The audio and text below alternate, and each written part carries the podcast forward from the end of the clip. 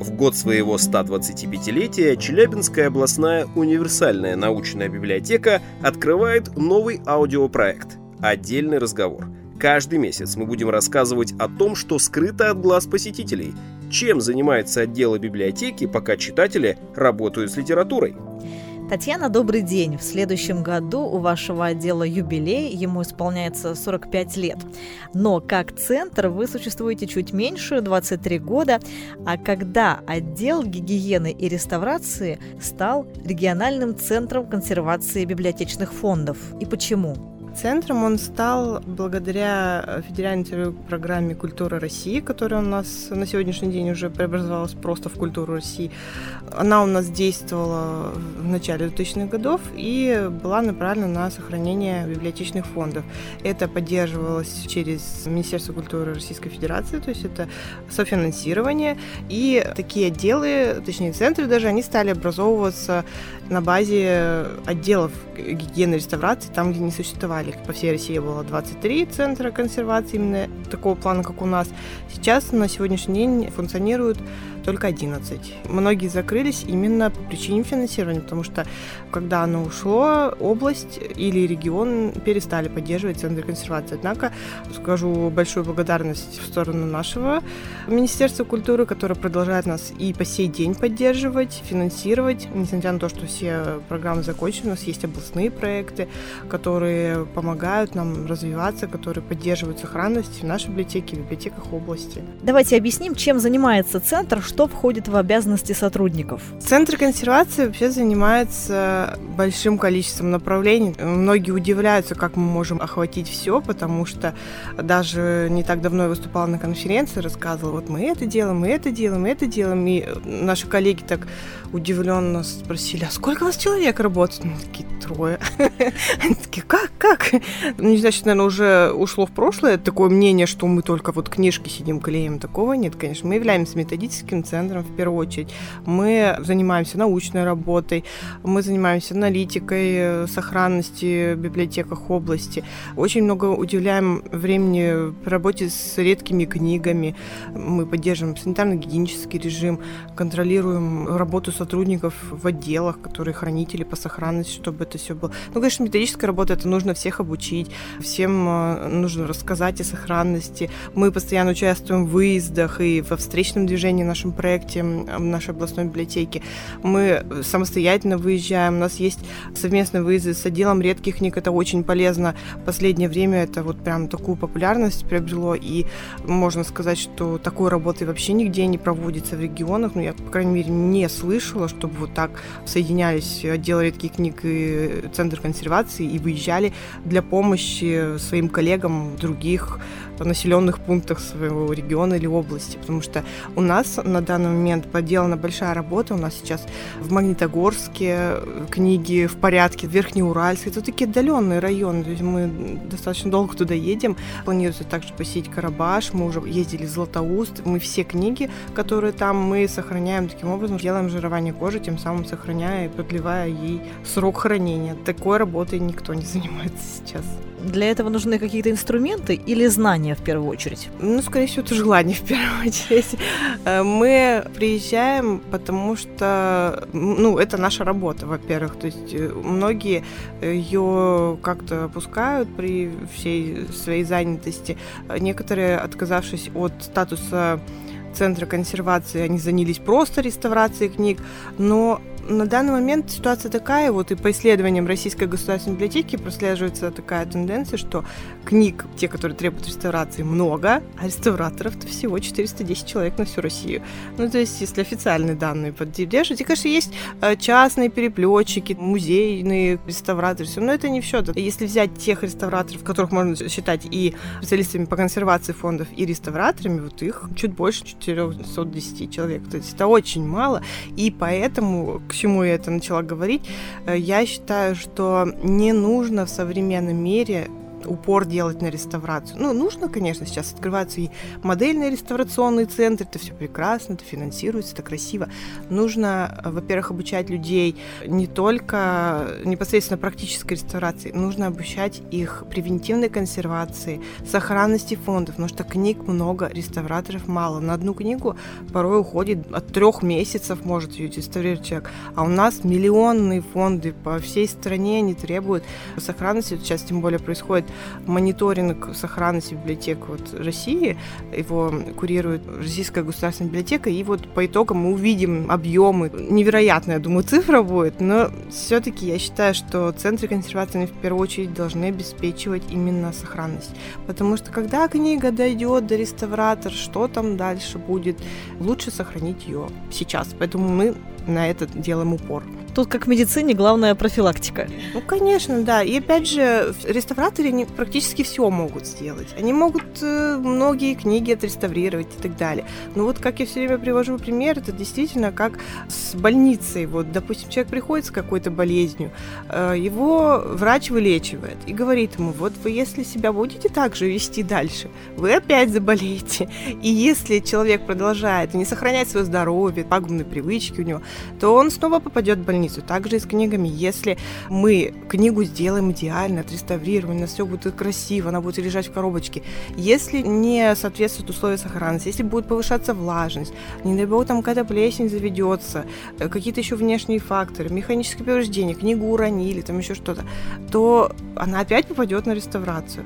Но реставрация это очень дорогостоящий процесс, поэтому лучше книгу до реставрации на самом деле не доводить, потому что на одну книгу достаточно много времени уходит, чтобы восстановить. А какой самый длинный срок реставрации книги и самый короткий? Самый короткий, за час можно книгу сделать. Если что-то совсем незначительное, да, можно и за несколько минут, если, допустим, приносит книгу, и у нас там листочек порвался. Но это самое простое. Есть книги, которые очень сложные. Одну книгу мы делали почти полтора года. Ну, еще больше есть. Вот я могу привести пример э, коллег-реставраторов э, из Екатеринбурга. Они не так давно сдали книгу реставрации, которую они делали 7 лет. Всем отделом. И это только им низкий поклон за это, потому что это очень большая работа, это большая трудозатрата, внимательность, это усилия, только можно восхищаться. А вы сейчас говорили, что полтора года делали книгу одну, а что это было за издание? Какое-то редкое, важное? Это, к слову, о платных услугах, так как рестораторов книг вообще на всю область три человека, нет никого, кто бы книгу от начала до конца отреставрировал. Есть у нас, конечно, реставраторы, и в архиве есть там реставраторы бумаги, но это же не про то немного, то есть именно переплеты, различные конструкции, это мы можем сделать только мы. И поэтому, конечно, нас стараются рекламировать, но мы очень скрываемся, потому что люди все хотят прийти и восстановить что-то для себя важное. Это все понятно, но мы им говорим сразу, вы извините, сроки неопределенные, мы не можем, у нас план, у нас госзадание, ну, не, пожалуйста. Ну, в общем, мы иногда бывает остаемся. Ну, мы люди, которые увлечены делом, мы видим в этом нашу цель, смысл жизни, мы задерживаемся на работе. Не потому, что нам сказали, и потому что там какие-то условия или нас это заставляет. Мы сами хотим, мы хотим помочь, мы видим книгу, и вот хочется ее сделать. И вот та книга, которую нам как раз принесли, это связано еще с другой историей, это связано с реставрацией церковных книг, то, что нам было недоступно. У нас уже достаточно длительная такая история у отдела. И мы всегда старались наши навыки улучшить, всегда старались. И что-то было такое загадочное в этих церковных книгах, что-то недоступное, непонятное, потому что в книгах же разные материалы встречаются, но здесь, помимо всего прочего, там бумаги и кожи, здесь встречается еще и металл, это еще и дерево, это ткань, это там надо все понимать, как это разрушалось, как это восстановить. И когда мы, ну, в общем-то, занимались этой книгой, мы не были до конца уверены, что у нас получится.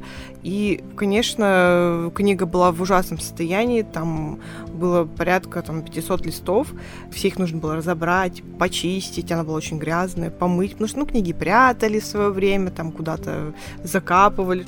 Дошли до нас в каком-то таком виде потрепанном, и вот пришлось восстанавливать эти книги длительное время, и все реставраторы отдела, на тот момент нам Нам повезло, нас еще тогда наше старшее поколение не ушло, нас работало пять человек, и мы всеми силами на эту книгу, и представляете, вот один человек, я не знаю, когда бы это сделал вообще. Но если бы он вообще ничего не делал, не ел, не пил, там, может быть, за полгода я бы, наверное, дала бы такое время сделать, но это только совместными усилиями. Так же, вот как и в Екатеринбурге эту книгу сделали, там тоже совместными усилиями, потому что работа серьезная, большая, сложная, поэтому сроки всегда разные, очень разные. И нельзя сразу сказать, даже вот приходят нас спрашивают, когда вот мы сделали, я не знаю, потому что бывает книга с виду ну, простая, думаешь, вроде разберешь там, сейчас тык, подклеишь, все.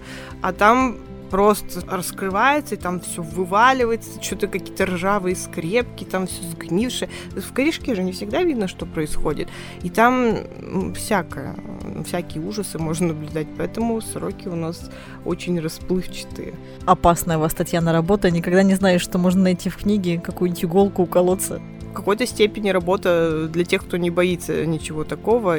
И как у нас недавно выяснилось, что у нас и аллергики даже не могут работать, потому что у нас химия там и так далее, у нас вредность на производстве присутствует, то есть мы с химией работаем, и с опасными ну, ручными инструментами. Это и резаки, это и картонорубилка, которая может оттяпать руку вообще моментально. Здесь только внимательность. Люди здесь работают только, которые осмысленно это делают, подходят э, без спешки, концентрированная работа.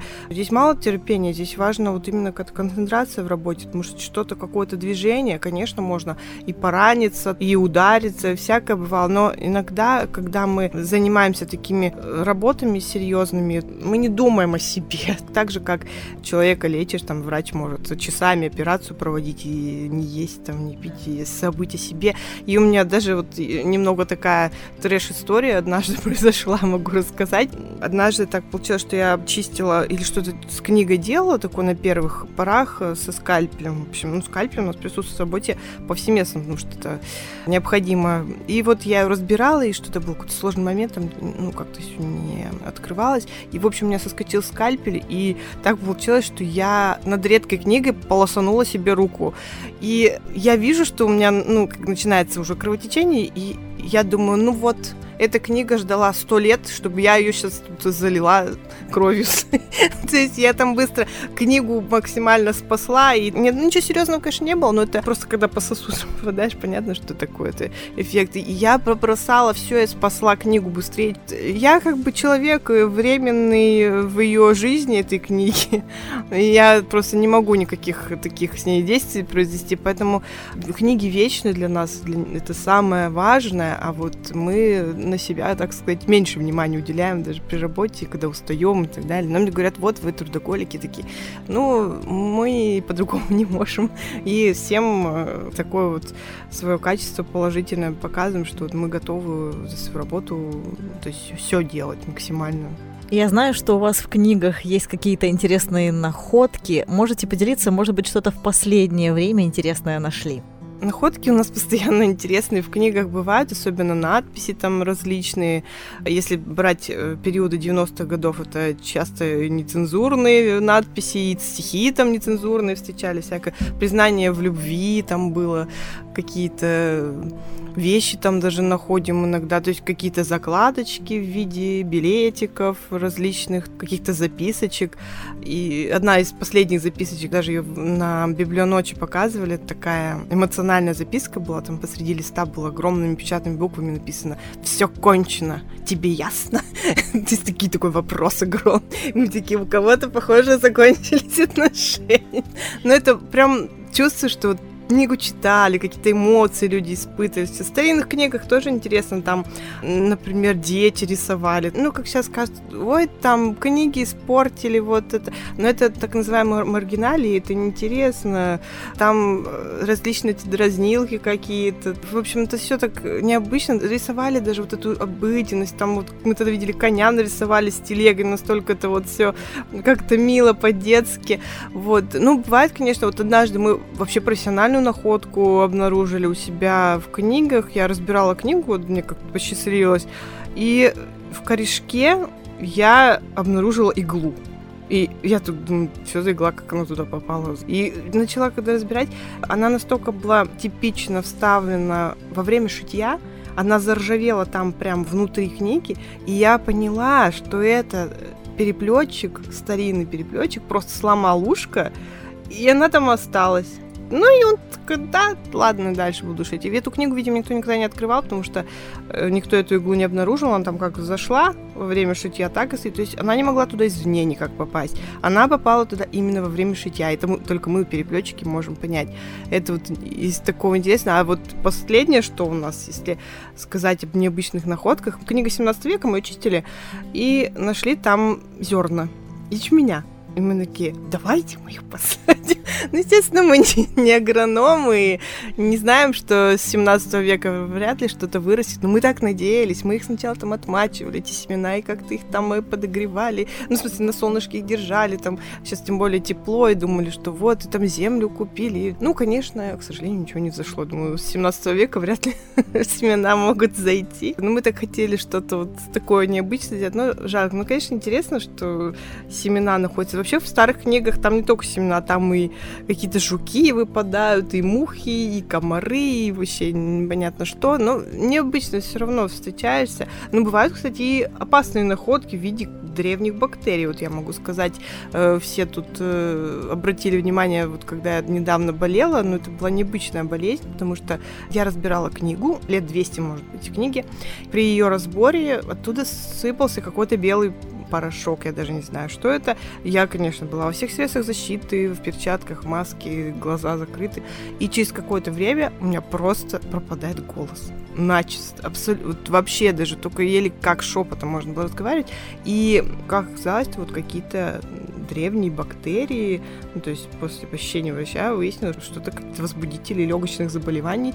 Может, глаза там как-то почесала, они через слизистую попали, и вот э, древние бактерии меня атаковали. Ну, я думала, вообще мне лучше не станет, но вот это в плане опасности действительно у нас такое на работе присутствует, поэтому мы максимально стараемся себя оградить от таких воздействий.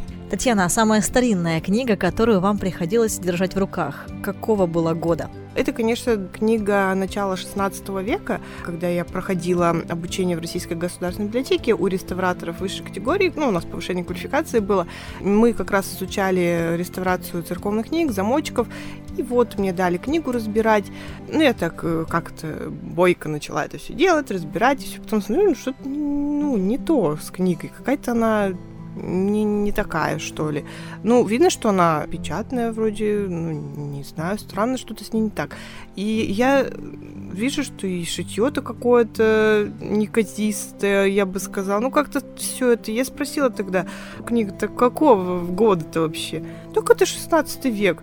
И вот я так держу и думаю, вот э, это же никто до меня ее не держал, но только вот те люди, может, ну, хранители, редкий фонд, а у них постоянно, у них вот этих книг просто очень много в реставрации находится, там много реставраций работают, и для них вот это вот 16 век, я удивилась, они такие, ну, типа, ну и что? ну, вот, так же, как и до этого у меня была история с древностями и ценностями. Лежит у них в реставрации какой-то предмет. Я не поняла сначала, что это, какая-то трапеция такая сверху крышечка откидывается, вроде бы. Ну, на шкатулку похоже. И они что-то вокруг не столбились, так поговорили, я подошла, потом смотрю, там, ну, листочки какие-то, просто записная книжка какая-то, по сути, непонятно, что это такое. И потом я спрашиваю, говорю, а что вы там решали, что это такой-то предмет? Они такие, так это Булгакова книжка какая-то записная. Как? Как Булгакова? Как? Ну вот сейчас музей будет выставка, и вы потом перестанете удивляться такому. И вот сейчас тоже у нас люди иногда приходят, такие, вот, эта книга там, э, она там, допустим, 1920 года, для них это уже суперценность. Я вижу просто книгу первых лет советской власти, и с ней все плохо, потому что там плохая бумага была, и все, и я говорю, ну и что делать надо, и все. Они такие, как вот вы не удивляетесь, вот это же такая ценность. Я говорю, да, черт. Мне сейчас с ней еще ковыряться, работать, разбирать, склеивать. Я понимаю ценность, да, это ценно. Мы никогда не делаем там спустя рукава или как-то там плохо. Даже если знаем, что книга особой ценности себя там не представляет, но мы все равно более легкими путями, конечно, но мы стараемся держать на уровне, чтобы это не казалось, что мы к одной книге хорошо отнеслись, а к другой там как-то попроще. Все книги у нас равноценно восстанавливаются высокого качества, так сказать. Татьяна, вы сейчас рассказали, что таких специалистов, э, реставраторов, как вы, их очень мало, не больше 500 человек вообще в России. Поэтому кажется, что, наверное, это очень сложная работа, и, наверное, не каждому она вообще под силу. В связи с этим опускаются руки и думаешь, что, наверное, сам отреставрировать не можешь книгу. Есть ли какие-то простые советы? Например, нельзя использовать скотч, да?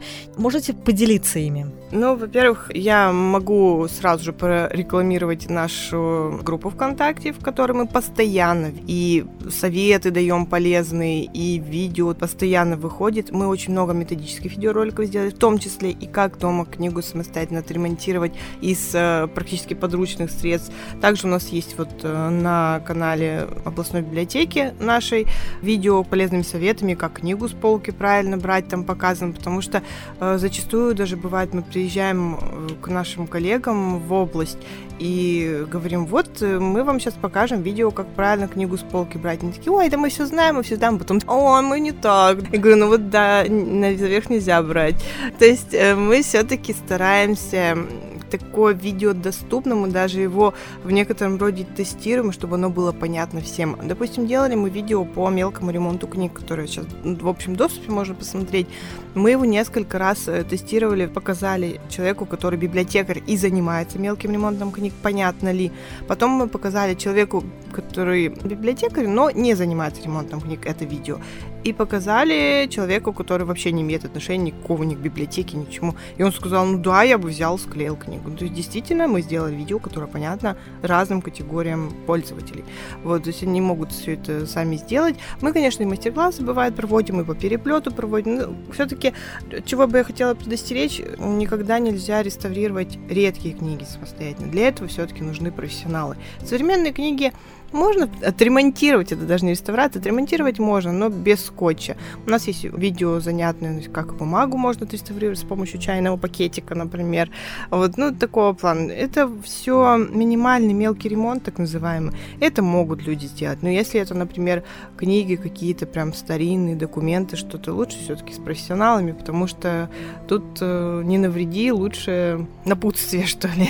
А давайте дадим маленькую рекомендацию. Вот первое знакомство с книгой, ты ее берешь с полки. Как правильно это сделать? Конечно, в первую очередь э, с полки книгу нельзя брать за корешок. Если тем более вы, допустим, пользуетесь современными книгами, это чревато тем, что этот корешок у вас в руках и останется сразу же, потому что в современных книгах нет одной очень важной детали это и тряпичный корешок сам по себе, это и марля, который, если вы уроните книгу, блок отскочит, а переплет отдельно летит. Вот такого плана у нас сейчас проблемы. Мы с ними сталкиваемся постоянно, потому что у нас очень много читателей, у нас э, большое количество пользователей абонемента, сейчас вот еще Центр межкультурной коммуникации открыл, и у нас тревога по этому поводу, потому что книги, они красивые, новые, но они таят в себе некоторые нюансы, да, экономят. Но мы сейчас пока никак не можем повлиять на ситуацию. Сейчас, на удивление, только книги советские, они более-менее как бы вот такое еще качество хранятся. То есть с 90-х годов вообще перестали марлю. И с начала 2000-х вообще она исчезла из книг. Это э, связано, ну, якобы с дороговизной, что вот это сложно делать. И поэтому книги, когда мы берем с полки, лучше их не тянуть за корешок. Правильно это отодвигать соседние и брать за середину книгу, и таким образом вытаскивать ее с полки. Если это невозможно сделать, отодвинуть соседние книги, значит, расстановка на полке неправильно, значит, они слишком плотно поставлены друг другу, что так нельзя сделать. Такого быть не должно. Книги не должны слишком плотно располагаться, чтобы вам приходилось их вытаскивать оттуда. И если полка, например, не полностью заполнена, обязательно нужно использовать держатель, потому что иначе книги, они такие перекашиваются, и им сложно уже вернуться в обратную форму, даже если их отпрессовать. Поэтому надо стараться вот именно аккуратно брать и бережность относиться к книгам, потому что современные книги таят себе опасности быть разрушенными, порванными достаточно быстрое время. Татьяна, у вас очень много на вооружении интересного оборудования и необычных приборов. Расскажите, пожалуйста, вот, например, при мониторинге режима хранения вы используете какой-то прибор. А что он помогает делать? Для чего он нужен? Ну, при мониторинге режима хранения используются термогигрометры. А также вот недавно мы купили новый прибор, это логер. Он у нас хранится в редком фоне, потому что там нужно постоянный контроль температуры и влажности. А мы вообще ходим, замеряем температуру и влажность для того, чтобы исключить резких перепадов и вовремя увидеть высокую влажность или чрезмерную сухость в помещениях. Я уже почти 10 лет работаю в отделе.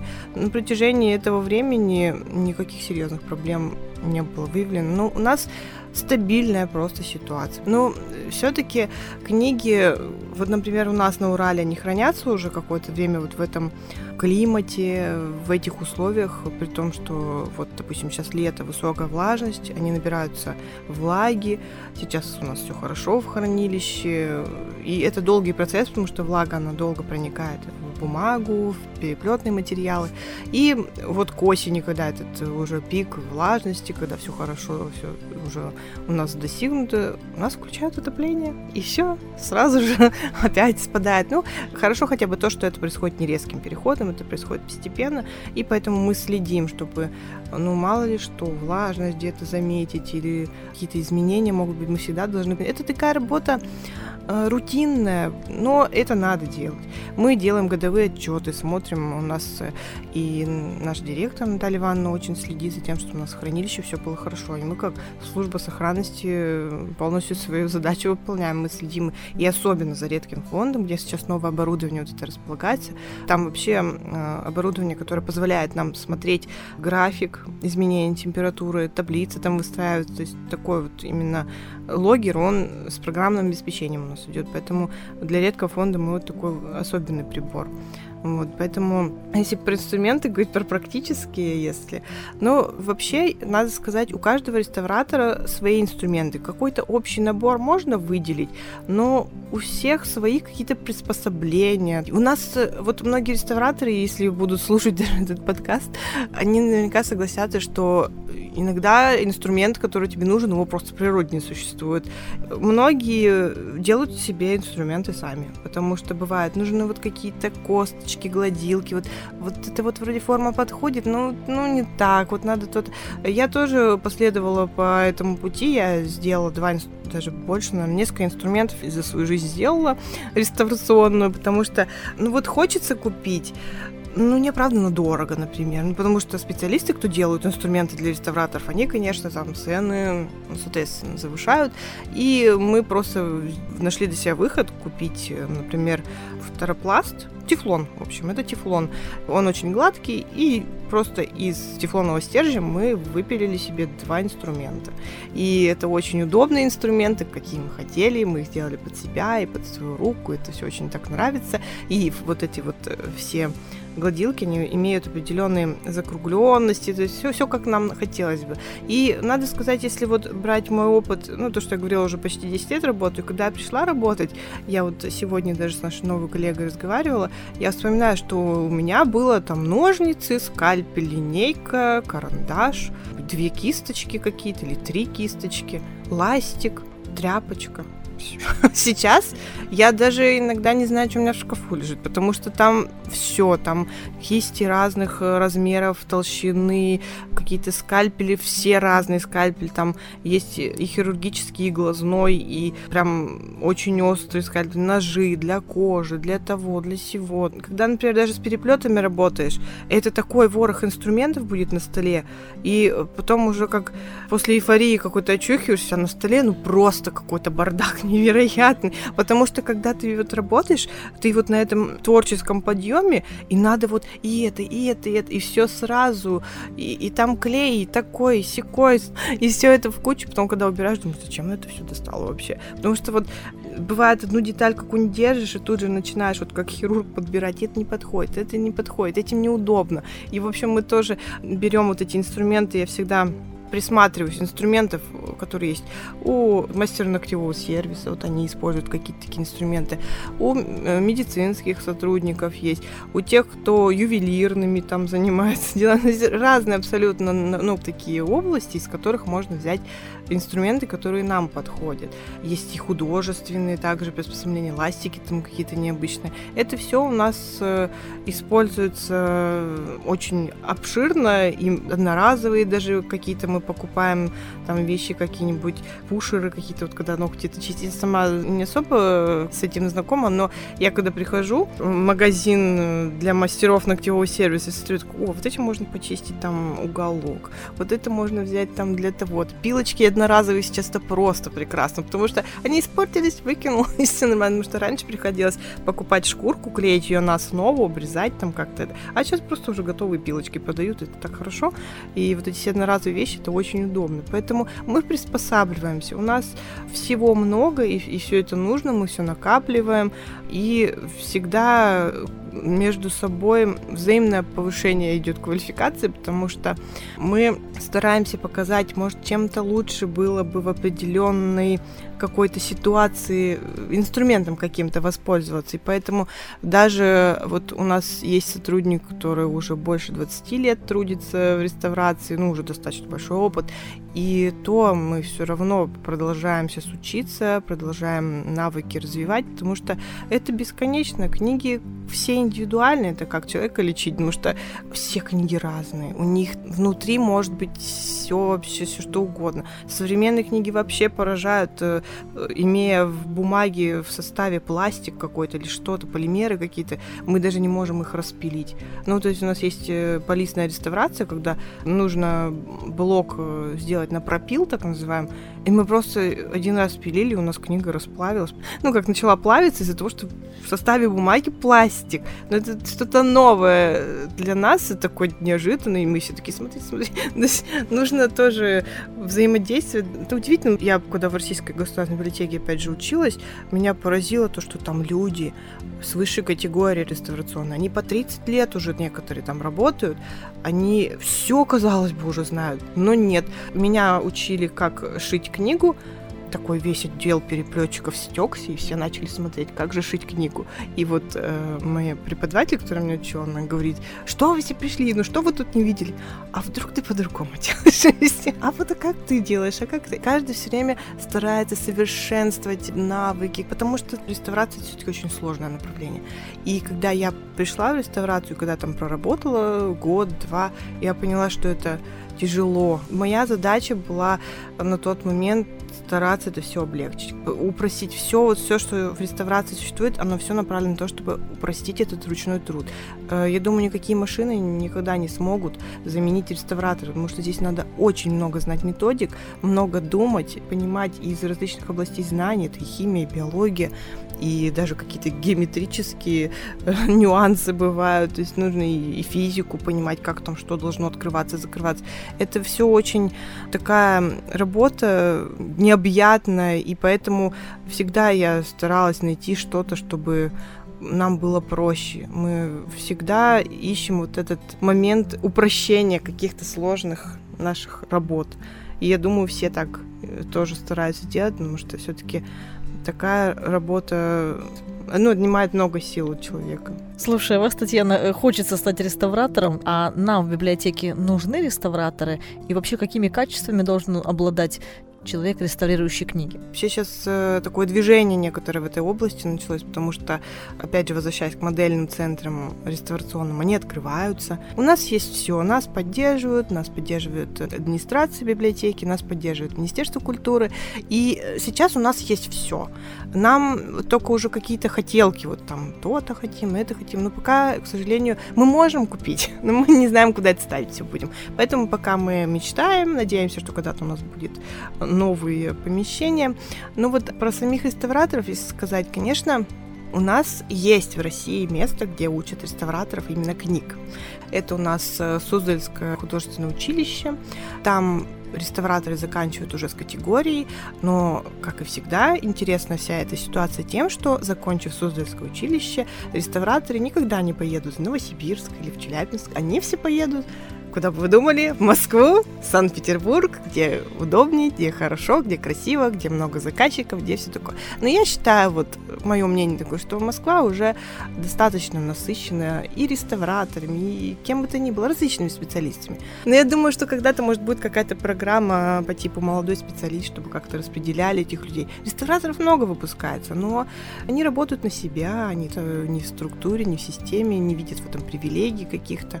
Поэтому у нас э, сейчас происходит ситуация, что это все через повышение квалификации только происходит. У нас основная профессия здесь библиотекарь, то есть мы здесь работаем как библиотекари. В первую очередь мы должны иметь библиотечное образование, а далее уже повышение квалификации, которое дает нам право вести профессиональную деятельность в сфере реставрации. Ну и опять же, минус-то в чем? У нас сейчас нет таких курсов, которые бы длились, например, полгода там, ну чтобы вот прям человек сидел и делал, делал, делал. Ведь это практика. Реставрация — это ручной труд. Должно быть какое-то качество у человека. Я считаю, что не всегда люди сейчас, тем более в современном нашем быстром таком мире, готовы сидеть и корпеть там над листочками, потому что бывает ну, и у нас тоже нервы сдают, там что-то не получается, и там как-то сложно. Если человек вот себе задает вопрос, вот я хочу быть реставратором, а ты готов сидеть 4 часа над одним листом не вставать? практически. Потому что если ты встанешь, у тебя там что-нибудь засохнет где-нибудь, и все, это будет не то. Я просто вспоминаю, когда мне переносили документ старинный делать, он был огромный такой. Вот я весь день, я просто с ним склеилась, с этим подцветом, я вообще не вставал.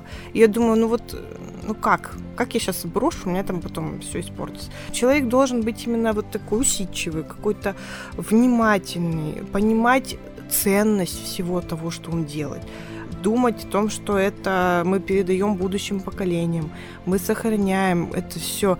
И это наше наследство, наше общее. Мы, если говорить громкими словами, сохраняем вот нашу какую-то историческую память, наше, в данном случае, наше обще, общероссийское такое наследие. Это, эти все книги даже говорят, ой, ну что там, вот вы книги кни клеите какие-то старые там по механике. Так они через сто лет будут такими ценными. Сейчас уже у нас, получается, входят в редкий фонд уже книги военных лет, и они уже становятся ценными, когда-нибудь они станут книжными памятниками. Когда я заканчивала исторический факультет, я закончила Челябинский государственный университет, пользуясь случаем большой благодарность моим всем преподавателям, которые вбили в меня вот эту мысль, что ты должна хранить историю. И мы на всех занятиях, на всех парах, у нас всегда это прослеживалось, вы храните правду, чтобы не было фальсификаций. Я, может, впечатлить человека или чего-то. Но меня это настолько впечатлило, когда я уходила, мне говорили, вот, вы теперь должны работать и хранить. На меня это оказало такое впечатление. Я какое-то время пыталась там работать в музее, в библиотеку случайно совершенно попала, но так сложилось, что я пришла туда, где мне и надо было оказаться. Я чувствую себя абсолютно на этом месте, и я ничего лучшего для себя представить не могу. Это вот все я делаю для общего блага и чувствую от этого удовлетворение, чувствую себя счастливым человеком, что я делаю полезное, это нужно, и в дальнейшем я не собираюсь даже никак свою жизнь менять в этом плане. И, конечно, вот если возвращаться к вопросу, что реставраторы нам, ну, конечно, нужны в библиотеке, сейчас мы еще одного реставратора ищем, если кто-то пожелает к нам прийти, но надо понимать, что это у нас такой своего рода закрытый коллектив, очень такой сплоченный, мы работаем одной командой, мы объединены одной целью, и вот настолько мы такие иногда фанатики, что вот некоторые говорят, ну что вы, ну идите домой, что вы там ковыряете? А мы не идем, потому что, ну, что-то нас останавливает, что-то такое есть, что мы не можем себе позволить бросить книги, бросить историю, не делать этого, там, как-то делать плохо. Ну, это как-то морально считается вот в наших кругах. И вот, как правильно наши коллеги замечают, в реставрации не бывает лишних людей. Они сразу же отсеиваются. И сразу видно, что если человек не реставратор, он уйдет. Он будет с таким скрежетом все делать. А если человек попадает и видит, что он, все, он там фанатеет от своей работы, он не уйдет уже все, это он будет, там, может, какие-то кризисы испытывать, что вот сейчас все брошу, но Я думаю, что в этом плане у нас есть только люди, которые сознательно пришли в эту профессию, и они готовы идти до конца. Татьяна, вы знаете, если бы у нас все в стране так бы относились к своей работе, то я думаю, что у нас было бы идеальное общество, идеальная страна. Спасибо. Вы идеальный работник, идеальный гражданин. Хочется обратиться к нашим слушателям, очень бережно относиться к книгам, к нашим книгам, библиотечным, к своим книгам и приходите на мастер-классы, которые проводит региональный центр консервации библиотечных фондов публички. Да, мы очень любим общаться с нашими пользователями, так что ждем вас и на мастер-классы, и кто-то, может быть, реставратором решил стать и чувствует себе такие силы, так что приходите, мы будем рады с вами пообщаться со всеми. Татьяна, большое спасибо. Спасибо. В следующем подкасте вы узнаете много нового о других отделах Челябинской областной универсальной научной библиотеки. Следите за обновлениями в социальных сетях, а также на официальном сайте публички. Подключайтесь, нам есть чем вас удивить.